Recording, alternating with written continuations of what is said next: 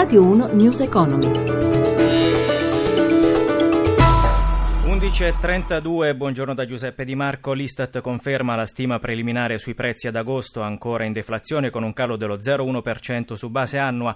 L'indice registra un aumento dello 0,2% su base mensile, rincarano i prezzi dei prodotti che riempiono il carrello della spesa degli italiani, più 0,3% su base mensile, più 0,6% su base annua. Passiamo ai mercati, avvio positivo per le borse europee, Piazza Affari in altalena, oggi i riflettori sono puntati su MPS. Per i dettagli ci colleghiamo con Milano, la linea Marzio Quaglino.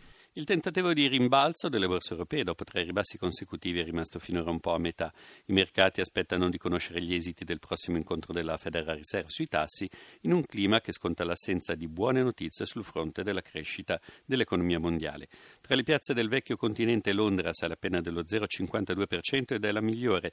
Milano, positiva in avvio, ora cede lo 0,15%.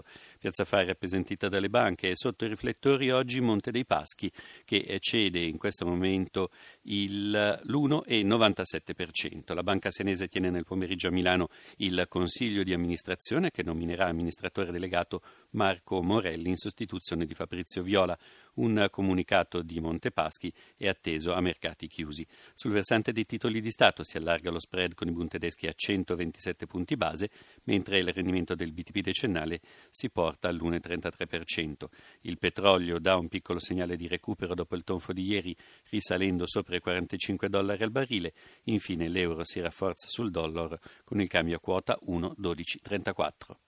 Grazie a Marzio Quaglino. Le condizioni di povertà tra i pensionati si sono aggravate, lo si legge nell'ultimo rapporto realizzato dal Centro Europeo Ricerche su commissione del CUPLA, il Comitato Unitario dei Pensionati del Lavoro Autonomo. Stefano Marcucci ha sentito Giancarlo Pallanti, presidente del CUPLA pensionati eh, che siano del lavoro autonomo o del lavoro dipendente siamo nelle stesse condizioni, il, peso fiscale è maggiore di quello degli attuali lavoratori dipendenti. Qual è il dato che emerge? In Italia i nostri pensionati al minimo hanno 502 euro di pensione. L'Europa ci ha richiamato perché ci dobbiamo preparare agli altri paesi e dovremo raggiungere il 40% del reddito attuale di un lavoratore e si dovrebbe arrivare a avere una pensione minima di 650 euro. Voi sottolineate che in sette anni le pensioni intorno ai 1500 euro mensili avrebbero perso in potere d'acquisto il 4%, 50 euro al mese.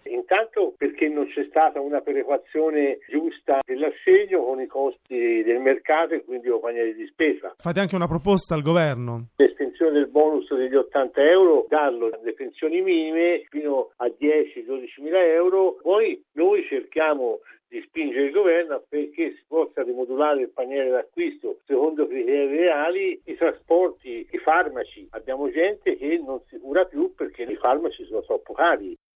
Si apre oggi a Rimini la 33esima edizione di MacFruit, la fiera dell'ortofrutta che riunisce oltre mille espositori provenienti dall'Italia e dall'estero. Ce ne parla Paola Bonanni.